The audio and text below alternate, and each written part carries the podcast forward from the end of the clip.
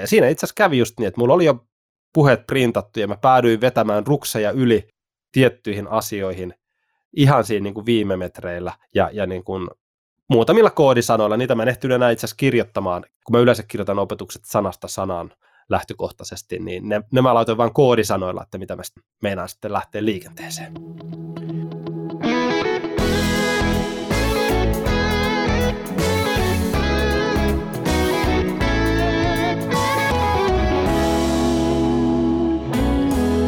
Lähetystyön takahuone. Viime kerralla meillä oli varsinainen jakso, jossa puhuttiin opettamisesta ja siinä oli erittäin mielenkiintoista keskustelua. Muun muassa Eero Junkkala oli siinä ja Anne Tuovinen. Ja nyt tehdään tällaista bonusjaksoa ja meillä on Mika Falk, joka on mun entinen esimies. Tervetuloa. Kiitoksia oikein paljon. Nyt kun sä oot entinen, niin tässä voi olla ihan silleen rennolla tavalla tässä hetkessä. No näin se menee, ei ole enää mitään sellaista painetta, että pitäisi niinku olla korrekti tai, tai hienosti teititellä tai muuta tämmöistä. Joo, tämä teitittelyhän onkin ollut semmoinen meidän juttu, että mä oon yleensä aina teititellyt Ei, mutta hei, äh, jos nyt te kertoisitte, että mistä teillä on lähtenyt tämä raamattuopetus, niin mikä oli se teidän hetki? No joo, ei. Ei ehkä kannata mennä. No mikä on ollut sun, sun ensimmäinen hetki, kun sä oot opettanut raamattua? No myös rupesin miettimään, että mä veikkaan, että mä oon kyllä jo seurakunta nuorissa ollessa, ikään kuin vanhempana seurakunta nuorena, lukioikäisenä, jonkinlaista, ehkä sitä voi raamattu opetukseksikin kutsua. Raamattu piirejä on toki vetänyt jo heti, heti sitten, kun vuoden ollut seurakuntanuorissa, mutta en, mä, en, mä en pysty palauttamaan mieleen, että mikä on semmoinen konkreettinen tilanne, että mitä mä oon opettanut, mutta varmaan lukioikäisenä päässyt harjoittelemaan ensi, ensimmäisiä opetuksia ja, ja, ja sitten tietysti kun lähti kirkon nuorisotyöhön lukemaan, niin sen myötä sitten pääsi opettamaan jo paljon, paljon seurakunnassa. Eli Mika oli sitten myös täällä kansanlähetyksessä aluekoordinaattori nimellä, tai nuorisotyön aluekoordinaattori nimellä, ja nyt on kohtaamispaikka ryn, onko se toiminnanjohtaja vai millä? Toiminnanjohtajana, kyllä, yhteisöä vetämässä.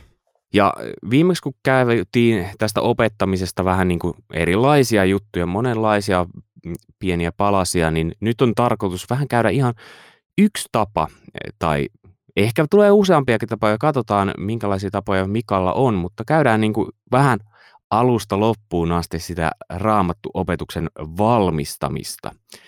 Niin jos nyt ajatellaan, että sä saat raamattu, että tuu tänne opettamaan raamattua, niin mistä sulla lähtee ylipäätään liikkeelle se, että mitä sä opetat? No tietysti näitä puhujapyyntöjä tai puhujatilanteet on, on hirveän monen tyyppisiä. Usein tämmöinen, että jos, jos kutsutaan puhumaan jonnekin, vaikkapa Ryttylän kutsutaan puhumaan johonkin tapahtumaan, niin, niin useinhan tällä niin sanotulla tilaajalla on valmis aihe. Siellä on tietty, tietty ajatus, kutsutaan puhumaan tästä, tästä aiheesta. Se voi olla vaikka raamatun tietty kirja tai, tai henkilö tai luku tai, tai otsikko, mikä onkaan.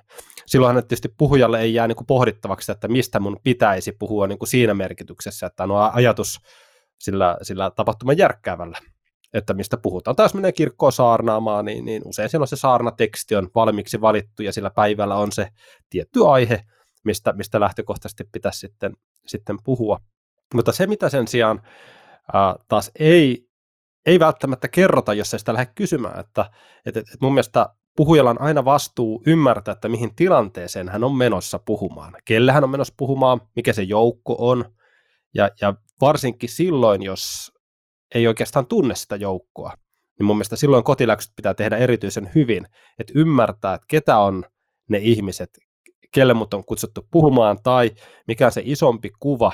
Harvoin harvoin varsinkaan tämmöisessä tapahtumatyyppisessä tilanteessa se on ainut opetus, mitä yksi henkilö pitää, vaan se liittyy tietynlaiseen kokonaisuuteen, mitä sitten tapahtumaa ajatellen on rakennettu. Eli mihinkä se palanen, mitä minulta odotetaan, tulee. Niin se, se kannattaa kyllä puhujan ihan ensimmäisenä itselleen selvittää ja käydä keskustelua sen kanssa, joka kutsuu, kutsuu puhumaan. Eli konteksti tämän, tämän suhteen, että kuka on kuule, kuulemassa. Kyllä, kyllä. Entä semmoinen tilanne, että sulle sanotaan, että tu pitämään sun paras opetus? Tai että on niin toisin sanoen vapaat kädet. Niin mikä on sun tapa lähteä sitten ratkomaan, että mistä mä pitäisin? Koska mä ajattelen vaikka lähetystyöntekijä, niin kyllähän varmaan niin kuin arkitoiminnassa on monesti se tilanne, että hän joutuu itse päättämään, että mistä sitä raamattua opettaa. Kyllä, varmasti just näitä tilanteita tulee, että sitä joutuu itse pohtimaan, että, että mistä mun tulisi puhua tälle joukolle. Ja siinäkin on tietysti aika iso ero, että puhunko mä niin sanotusti sille mulle omalle, omalle yhteisölleni, niille ihmisille, ketä mä tunnen entuudestaan. Heidän kohdalta mun on ehkä helpompi ajatellakin, että jos, jos mä mietin, että, että mist, mikä olisi sellainen teema, mikä veisi meitä oikeaan suuntaan. Taas jos mut kutsuttaisiin niin ventovieraalle porukalle tai semmoiselle, ketä mä en tunne puhumaan, ja, ja ikään kuin annettaisiin vapaat kädet, niin kyllä mä luulen, että mä siinkin kohtaa mä haluaisin keskustella, että minkälainen joukko se on, kelle mä menen puhumaan. Ja mä uskon, että se niin kuin auttaisi niin kuin valikoimaan sitä aihetta. Että, ja, ja toki asia, mitä en ole vielä sanonut ääneen, ääneen olisi, olisi ehkä pitänyt fiksumpi puhuja, jos varmaan sanonut se alku, että totta kai semmoinen rukous Jumalan edessä pysähtyminen liittyy kanssa tässä ihan olennaisesti, kun sitä lähtee työstämään, ja, ja va, ehkä varsinkin tässä vapaissa käsissä enemmän, että, että, että, että Jumala, mistä sä haluaisit, että mä puhuisin, puhuisin tätä joukkoa ajatellen, mikä on se teema, teema. Näin me ehkä vastaisin. Mut vaikka se joukko on tuttu, niin mä en ymmärrä sitä, että millä tavalla sä pystyt lukemaan sitä, koska jos ajatellaan vaikka nyt sä oot kohtaamispaikassa, niin ethän sä tunne sitä jokaista ihmistä sieltä. Ja eihän ne erilliset ihmiset kuitenkaan, niin ei ne tavallaan kuitenkaan muodosta ihan niin kuin täyttä sitä samanlaista tarvetta, mikä heillä on. Se on ihan totta. Tietysti koskaan, koskaan jos kuulijoita on enemmän kuin yksi, niin, niin siellä on hyvin erilaisia tarinoita ja erilaisia tarpeita, tarpeita taustalla. Ehkä se on sellaista, voisin ajatella niiden elämän tilanteiden ymmärtämistä. Kyllähän mä tietysti keskustelen ihmisten kanssa ja mä kuulen monenlaista, mitä tapahtuu, missä mennään. Ja, ja ehkä se on semmoista kaiken kaikkiaan semmoista suuntaa, että mihin Jumala haluaisi viedä meitä. Otetaan vaikka esimerkkinä, että jos tuntuu siltä, niin kuin aika usein tuntuu, että, että, että pitäisikö me jotenkin yhteisönä lähteä enemmän liikkeelle tai, tai olla tässä Jumalan missiossa mukana, niin, niin sitten me ikään kuin pohdi, että miten, miten, miten, miten se voisi toteutua meidän kohdalla. Se ehkä lähtee elämään, joku raamatun teksti voi nousta mieleen, että voisikohan tämä olla semmoinen hyvä teksti viemään tätä joukkoa, joka itse kukin ponnistaa vähän eri lähtö, lähtötelineistä, mutta niin kuin oikeaan suuntaan kuitenkin, mihin Jumala haluaisi meitä viedä. No mikä on ihan se konkreettinen asia, kun sä lähdet liikkeelle sitten, sä oot rukoillut, sä oot miettinyt sitä kontekstia, että missä yhteydessä se pidetään, niin mitä sä alat tekemään ensimmäiseksi sen raamattu opettamisen suhteen? Tai raamattu opetuksen? No ehkä vielä yksi asia, minkä sanon ennen, ennen kuin vastaan tuohon, niin, niin tämä on Sormusen Jarmolta semmoinen ajatus, minkä hän, hän, hän aikanaan mulle syötti, ja mä oon yrittänyt pitää siitä mahdollisimman paljon kiinni, että lue paljon ja unohda se. Ja ajatuksena, ajatuksena tässä se, että et, et se, joka opettaa raamattua tai pitää hengellisiä puheita, niin, niin hänen pitää syödä itse paljon kaiken aikaa, kaiken aikaa hengellistä ravintoa, siitä jää, ja, ja se ei siirry ikään kuin ihan sellaisenaan niihin opetuksiin, mitä pitää, mutta siitä jää semmoisia oikeanlaisia langanpäitä ja ehkä pystyy poimimaan ja palaamaan sitten aikanaan, kun tarttuu. Ja toki sama pätee siihenkin, kun on joku tietty teema, niin on ehkä hyvä ruveta ammentamaan siitä kyseisestä teemasta, että mitä, mitä, mitä jotkut muut on sanonut sen asian tiimoilta.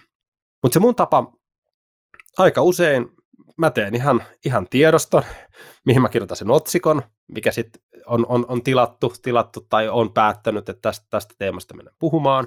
Ja mä pistän kasan ranskalaisia viivoja, ehkä ajatuksia, mitä mulla itsellä nousee siitä, tai jos on sitä keskustelusta ollut niitä, niitä pointteja, mitä mä haluan muistaa, muistaa, kun mä lähden puhumaan raamatun kohtia, jotain muuta, mitä tulee. Ja aika usein mä jätän sen siinä kohtaa sitten niin sanotusti muhimaan mä en välttämättä lähde sitä kirjoittamaan niin kuin siltä istumalta. Eli tämä tapahtuu, jos tämä menee oikeoppisesti, niin useamman viikon ennen puhujatilaisuutta.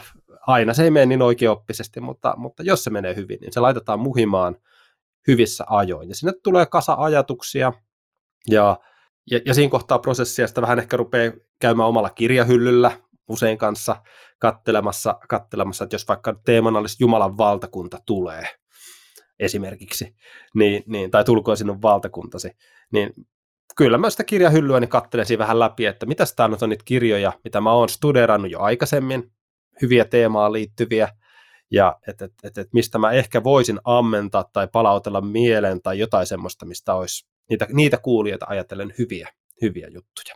Tällä mä pistän homman, homman tulille. Sitten kun sulla on nämä ranskalaiset viivat, niin miltä ne näyttää ulkopuolisen silmille?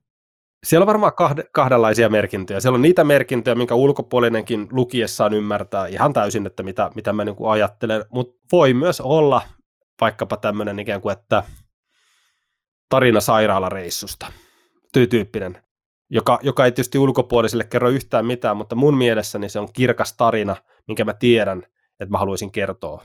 Se on, se on ikään kuin koodi johonkin varsinkin ehkä kertomusten kohdalta, että mä en kertomuksia niin kuin avaa yhtään sen enempää siinä kohtaa. Mä vaan laitan itselleni muistutuksen, että tämä liittyy tähän teemaan aika olennaisesti. Jos mä ajattelen itseäni, niin mä voisin hyvin kuvitella, että kun mä innostun jostain teemasta, niin niitä ranskalaisia viivoja tulisikin sitten paljon. Ja sitten siinä tulee ongelmaksi se laajuus, että et, ei, miten sen tiivistää sitten siihen, että se, se sopii siihen yhteisopetukseen niin, että kuulijalle jää myös mieleen siitä jotain. Millä tavalla tämä Kill Your Darling-tyyppinen juttu toimii tässä? No mä ajattelen, että se toimii nimenomaan, sitä ei pidä ehkä tuossa vaiheessa niin kuin liikaa, liikaa, tai ainakaan mä en itse vielä liikaa niin kuin suitsi, että et mieleen nousee ne, mitä nousee, ja, ja ehkä se on vasta sitten se, niin sanotusti seuraavassa työstössä, mikä aika usein sitten on, on, yleensä mä varaan itse noin kahden tunnin semmoisia slotteja kalenteriin kirjoittamiseen.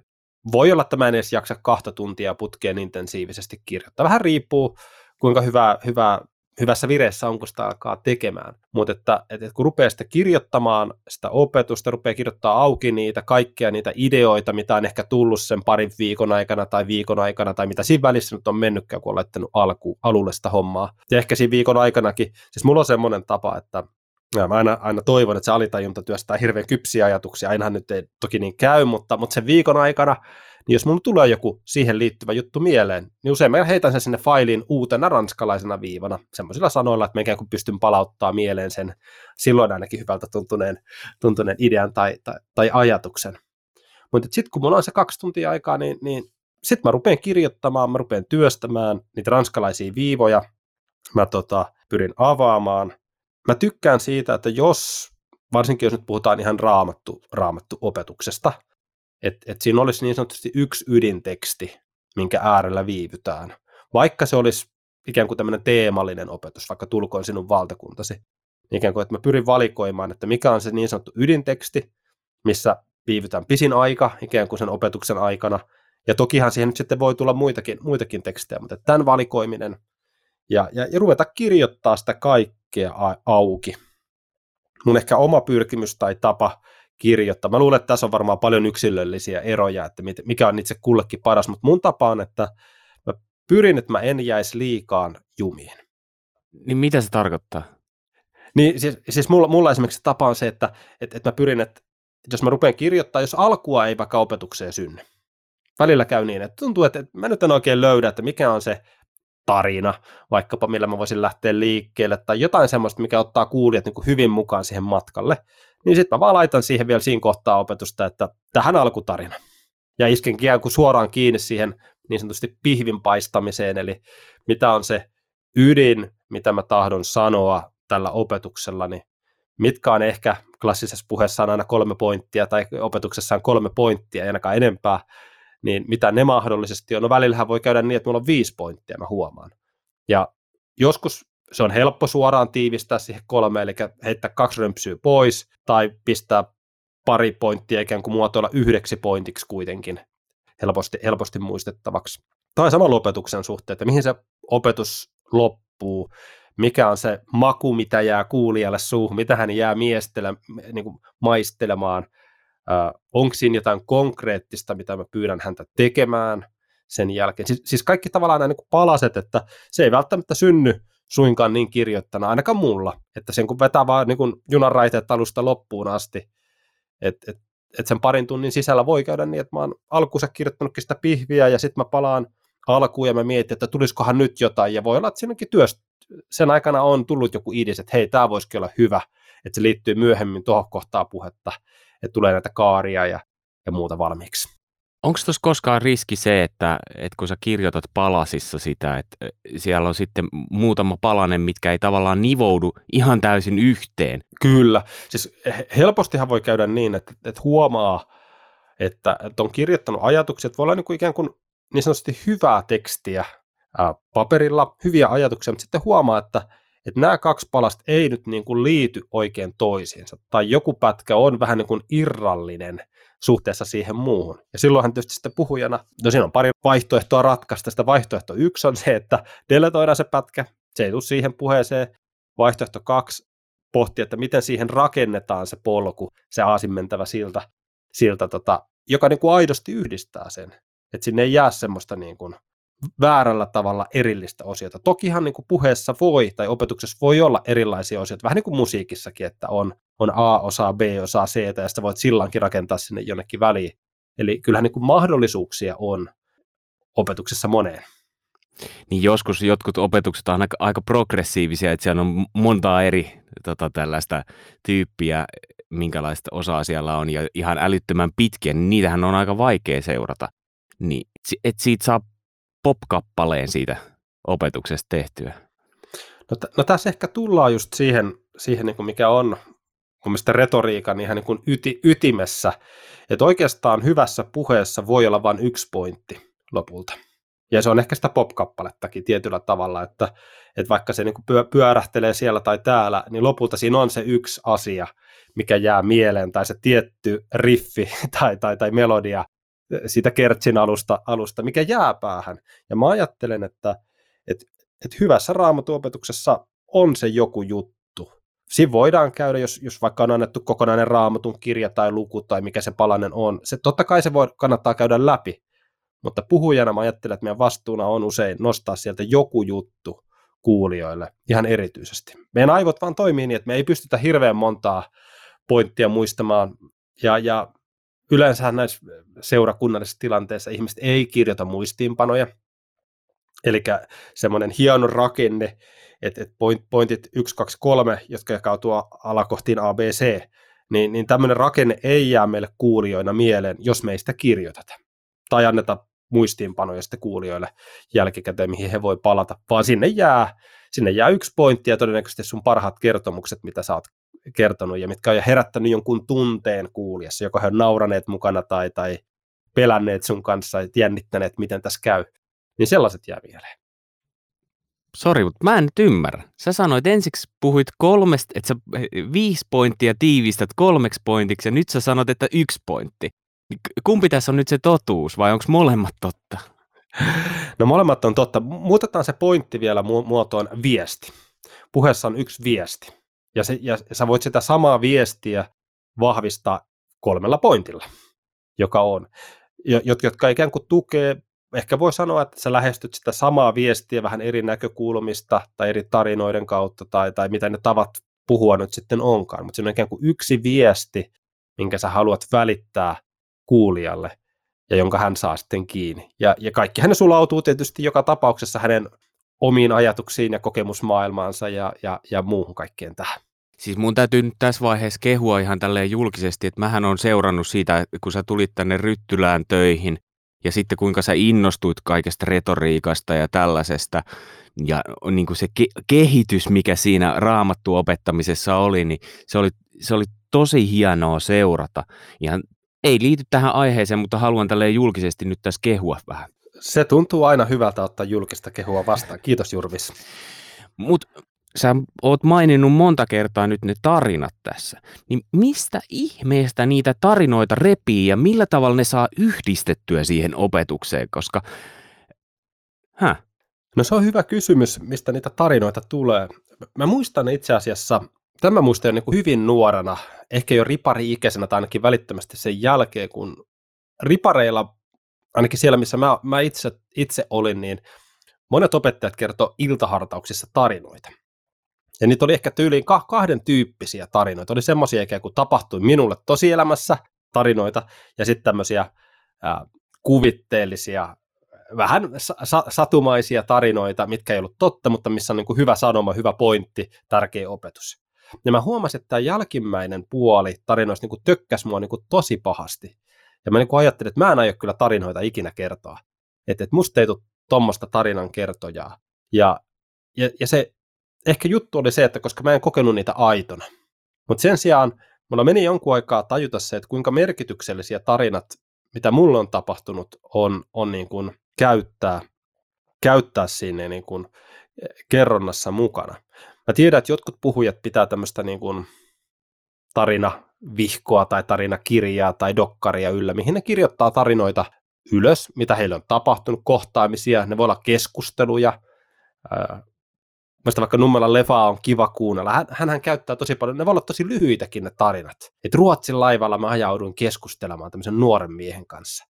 Ja se, se, se tarina kerrotaan tyyliin minuutissa voi olla, että se keskusteluhan on voinut oikeasti olla vaikka puolituntinenkin, mistä, mistä me tiedetään sitä, mutta hän saa ikään kuin puhujana tiivistettyä sen olennaisen jutun siitä tarinasta ää, tähän, tähän niin kuin kuulijoita varten. Et en mä ehkä osaa parempaa sanoa kuin, että, että kyllähän niitä tarinoitahan syntyy meillä kaiken aikaa elämässä. Ihmisten kanssa kohtaamisista tai kun me tapellaan vaikkapa jonkun, jonkun tota sadevesipumpun kanssa tai, tai jotain muuta, mikä aiheuttaa tunteita tai tällaista, niin sitten se on vaan ehkä se, että miten niitä saa kytkettyä siinä kohtaa, kun sitä niin opetusta rupeaa tekemään. Ja aika usein se on ehkä itsellä sellainen, että, että sitten kun se opetus niin kuin etenee, ne ei välttämättä ole aina kirkkaana siinä, kun sitä rupeaa valmistelemaan, että mikä se tarina on. Mutta voi tulla vaikka se fiilis, että tässä kohtaa voisi olla hyvä jotenkin esimerkiksi, esimerkiksi tota, että et, et, et, et mä puhun tässä niin kuin tämmöisen kestävän ruko, rukouksen vaikeudesta. Että, että, me ollaan helposti, niin kuin innostutaan rukoilemaan, mutta sitten me huomataan, että no se kestää päivän kaksi ja sitten me taas ollaankin rukoilematta niin paljon, niin sitten ikään kuin lähteä kelaamaan, että onko mulla jotain semmoisia tarinoita, mitkä jotenkin liittyisi tähän vaikka rukousteemaan tai sellaisia keskusteluja, missä mä olisin itse oivaltanut jotain, mä oon jonkunkaan käynyt keskustelun. Ja sieltä ikään kuin, kyllä mä ihan tietoisesti ikään kuin lähden skannailemaan, skannailemaan ja pohtimaan ja miettimään, että, että mitä tarinoita voisi istua tähän teemaan. Eli nämä lähtee, sulla lähtee nimenomaan niin päin yleensä, että sulla on ensiksi se opetus ja sit sä mietit, että mikä tarina sopii tähän. No kyllä se ehkä enemmän menee mulla, mulla niinpä. Joskus toki se voi olla, että kun on se otsikko, niin siinä, jo, siinä ekassa ranskalainen viiva vaiheessa on, että, että hei, nämä tarinat varmaan tulee tähän opetukseen. Että ne on jotenkin niin ilmeisiä. Ja tietysti, tietysti sitten kun vuosien mittaan on opettanut aiheesta, niin on tiettyjä en tiedä voiko sanoa vakiotarinoita, mutta itselle merkityksellisiä tarinoita, jotka liittyy siihen teemaan niin vahvasti, että ne tosi helposti päätyy, päätyy siihen sitten osaksi.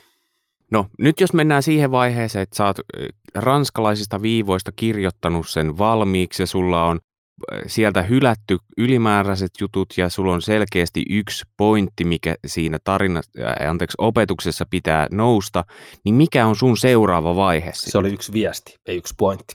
Yksi, yksi viesti, niin pointteja saa olla kolme ja viesti yksi. Niitä saa olla kolme, kyllä, juuri näin.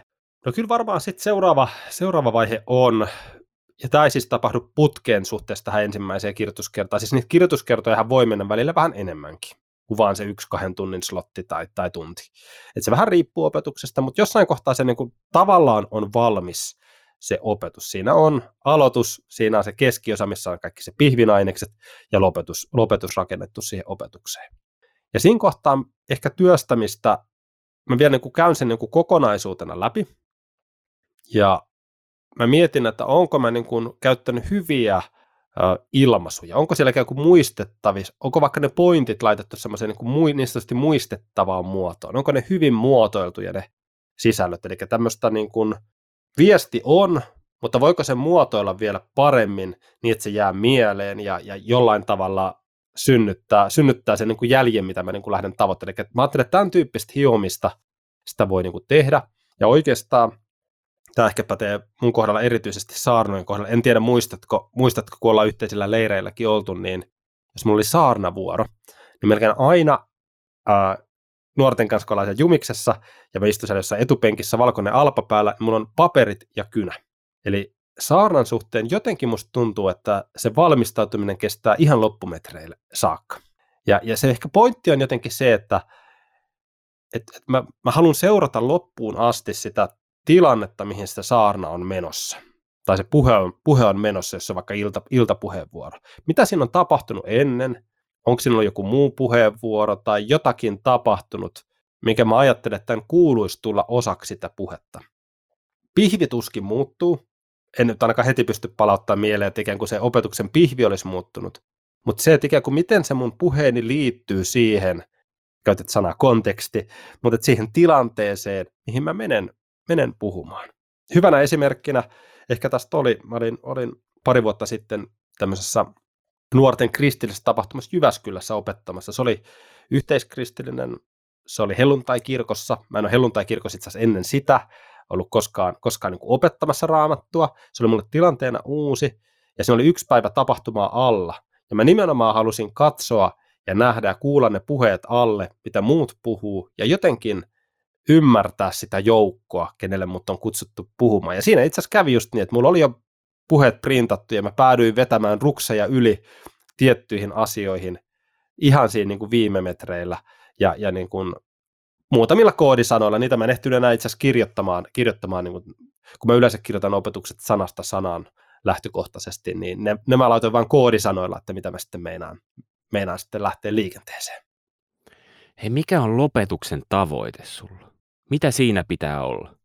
No lopetuksen tavoite, se on vähän ehkä, voisiko sitä ajatella jälkimakuna jollakin, jollakin tavalla, jos, jos niin kuin maistaa vaikkapa hyvää, hyvää kahvia, niin mikä on se maku, mitä siitä niin kuin jää suuhun sopivalla tavalla kutkuttamaan. Jos ajatellaan nyt tämmöistä taas sunnuntaina, sunnuntaina pidettävää opetusta, saarnaa, saarnaa tota seurakunnassa, niin lopetuksen tarkoitus on jotenkin jättää jotakin sinne niin kuin ajatteluun tai sydämeen, joka vielä maanantai-aamunakin kävisi jossain kohtaa päivää kuulijalla mielessä.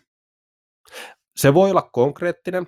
Me puhutaan kohtaamispaikassa, tota, olla, ollaan lanseerattu tämmöinen termi kuin seuraava askel. Ei ole mikään nyt omaperäinen, ei ole meidän keksimä, ollaan pöllitty jostain muualta, mutta, mutta, mutta siis ajatuksena, että mikä on se seuraava askel, mitä me pyydetään kuulijaa tämän asian kanssa ottamaan. Ja me yritetään löytää siihen joku konkreettinen seuraava askel, eli minkä kuulija voi tehdä. Välillä löytää tosi hyviä, välillä tuntuu, että ei vaan oikein saa semmoista otetta. Ja tietysti se voi olla viesti silloin puhujalle itsellekin, että on, onko tämä työstäminen vähän vielä kesken, jos mä en pysty sanottamaan konkreettisesti, että mitä sun nyt pitäisi tällä kaikella tehdä, mitä sä just kuuntelit puoli tuntia mun puhettani. Siis tämä kuulostaa siltä, että on erilaisia palasia, monta, monta juttuja tehdään monessa osassa. Niin miten tämä ajankäytöllisesti onnistuu? No tässä mä veikkaan, että siinä on varmaan tämä eri ihmiset tekee eri tavalla. Et joku varmaan pystyy kirjoittamaan, kun, kun saa hyvän flown päälle, niin opetuksen alusta loppuun asti kohtuu niin kuin kerralla. Joku ehkä tarvii enemmän sitä, että niin kuin muhitella niitä ajatuksia päässä, että kirjoittaa tietyn matkaa, sitten vaan niin kuin jättää sen lepäämään. Vähän niin kuin pulla taikina, sen pitää vain jättää kohoamaan joksikin aikaa. Tapahtuu itsestään, itsestään se ilmiö, mitä me tavoitellaan sinne, että tulee hyvä pulla. Hmm. Niin osa, osa ehkä tarvii enemmän niitä, mutta kuinka monta palasta se on ja, ja varmaan se riippuu paljon myös sitä puheesta ja, ja muusta varmaan se on monien asioiden summa, että en, en mäkään ajattele, että aina puheet syntyisi samalla tavalla itselläni, niin että kyllä siinä on erilaisia reittejä sitten lopulta. Pullaa voi kokeilla tikulla varmaan tai jollain systeemillä, että se on kypsä, mutta miten, miten sitä opetusta testataan, että se on kypsä? No yksi, yksi tapa varmaan siinä prosessin keskellä on puhua niistä aiheista, tai siis keskustella jonkun kanssa siitä aiheesta – mitä, mitä niin kuin meinaa mennä puhumaan. Se sitten kotona puolison kanssa tai, tai saunalauteella ystävän kanssa tai, tai mikä, mikä se tilanne on. Että kyllähän siinä voi niin kuin tapahtua semmoista kanssa työstämistä. Tietysti sä tuskin puhut sitä koko puhetta vaimollesi, mutta jotakin palasta siitä tai, tai tota, sehän voi vaikka olla, että hei, mä mietin muuten tämmöistä aloitusta puheeseen, voisikohan tämä toimia, sä kerrot sen tarinan. Ja sä saat sieltä feedbackin, joko sulle nauretaan pihalle tai, tai, tai, tai sitten voi tulla vahvistus, että hei tosi hyvä, että toi muuten nappasee, nappasee niin kuin mukaansa, että kyllähän me tarvitaan toisia ihmisiä peiliksi kaiken kaikkiaan. Tietysti kyllähän opettamista voi harjoitella, en tiedä onko itse ollut tässä liian laiska, laiska. tiedän, että jotkut puhuu selkeämmin niin kuin opetuksia läpi, joko peilin edessä tai, tai joku vaikka mikrofonin edessä, kameran edessä, jos oikein niin kuin haluaa itseään, itseään kiusata ja sitten katsoa, miltä se näyttää ja kuulostaa. Mutta toki se on niin kuin tapa, tapa kasvaa. Ja siinähän niin kuin näkee, että saako jonkun tarinan kerrottua niin kuin sille fluentisti, meneekö se hyvin se tarinan, vaikkapa yksittäinen tarina. Tai siinä voi niin kuin tehdä aika tärkeitäkin havaintoja siinä kohtaa sitä opetuksesta. Tämä toki edellyttää, että tästä on niin sitä aikaa ihan torkuttoman paljon, ja se ei ole aina sitten realiteetti sen kanssa, että jos lähetyskentällä tai, tai tämmöisessä seurakuntatyössä ollaan, että välillä töitä on niin paljon, että et, et hyvä kun ehtii valmistella loppuun asti ennen, ennen pitämistä, niin saa olla ihan tyytyväinen. Esille tuominen, esiintyminen, niin siinä on erittäin tärkeää läsnäolo niin millä tavalla on läsnä erilaisille yleisöille? Mistä sä löydät sen? No varmaan semmoinen yksi tosi tärkeä pointti on ikään kuin tunnistaa, että minkälainen loistava puhuja musta voi tulla. Me ollaan persoonina hirveän erilaisia ja mun mielestä parhaat puhujat on persoonina lavallaankin just sitä, mitä he ihmisinä on. He ei yritä ikään kuin saada semmoista puhujamoodia, olla hauskempia tai, tai, tai jotain, jotain muuta eläväisempiä kuin mitä he oikeasti on. Et kysehän ei ole siitä, että puhujan pitäisi olla räiskyvä ja iloinen ja, ja, ja, ja tietynlainen ollakseen hyvä. Jotkut puhujat on sellaisena tosi hyviä, mutta yhtä laillahan puhuja voi olla introvertti, voi olla aika pidättäytyväinenkin niin kuin persoonana, mutta miten hän on läsnä ihmisille niitä, niitä ihmisiä varten, ketä sieltä tulee. Ja ehkä siinä sitten voi olla joillekin avuksi tämmöinen ajatus, että, että, että pitää puhua niin kuin puhuisi yhdelle ihmiselle. Että ei, ei voi niin kuin antaa sen massan tai joukon, joukon niin kuin hämätä.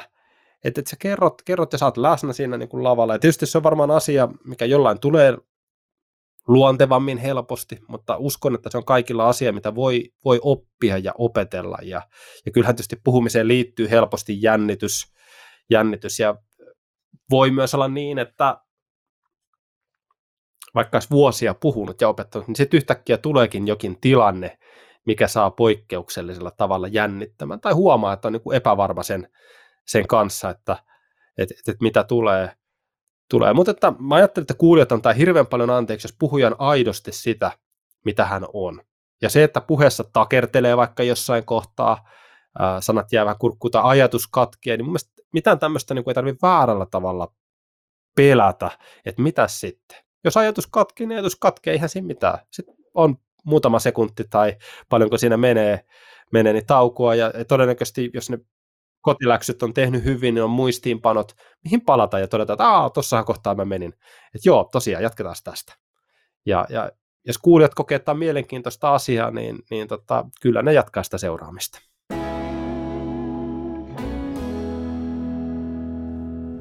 Nyt jos loppuun vielä kerätään tälleen kolme asiaa, mitkä pitäisi raamattu opettamisessa tai raamattu opetuksen valmistamisessa nimenomaan ottaa huomioon, niin mitkä on ne kolme asiaa sun mielestä?